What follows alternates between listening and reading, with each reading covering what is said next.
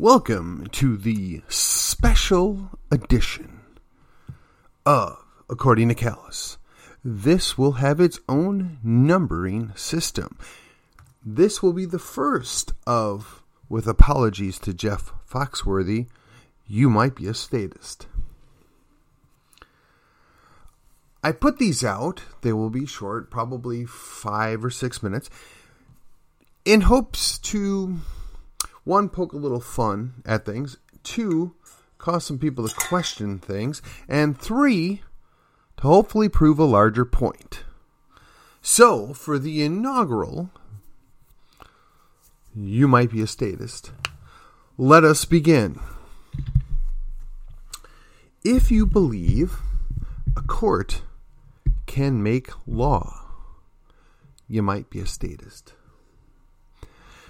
Because in actual fact, we all know, if we took civics, that the legislative branch makes law, the executive branch signs the law or enforces the law, and the judicial branch is in fact supposed to determine whether or not the law was broken or whether or not the law is in compliance with the higher law aka the Constitution.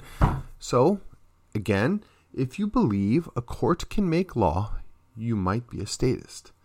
Number two, if you believe that federal law trumps state law, no matter what, you might be a statist.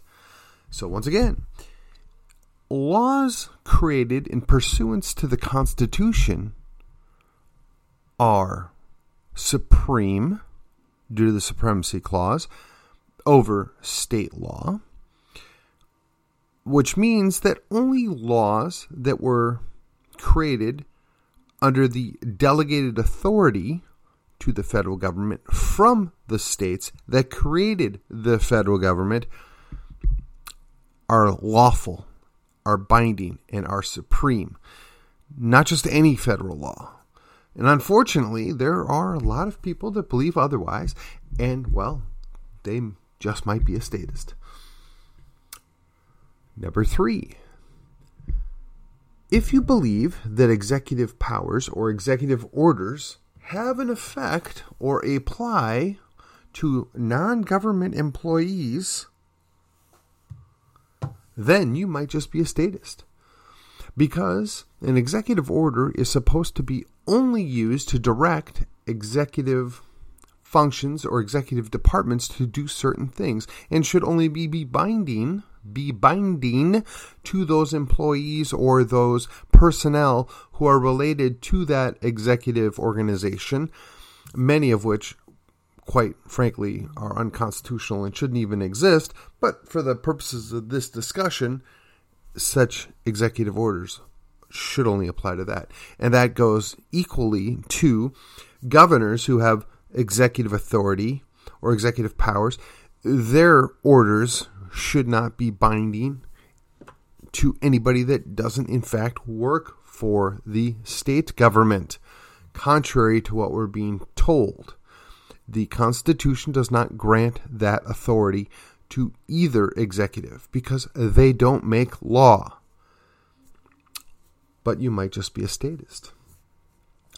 Number four, believe that presidential or governmental, or I'm sorry, governorial pronouncements, i.e., declarations by either executives, are law, which is kind of a supplement to number three. But if you believe that, you might just be a statist somebody that is an elected official that makes pronouncements that are outside of their scope of authority have no more authority than you or I if we were to make the same pronouncements.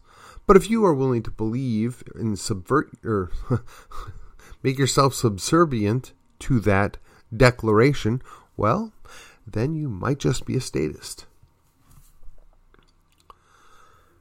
Number five, if you believe that somebody in a robe or in a uniform or with a fancy title cannot be questioned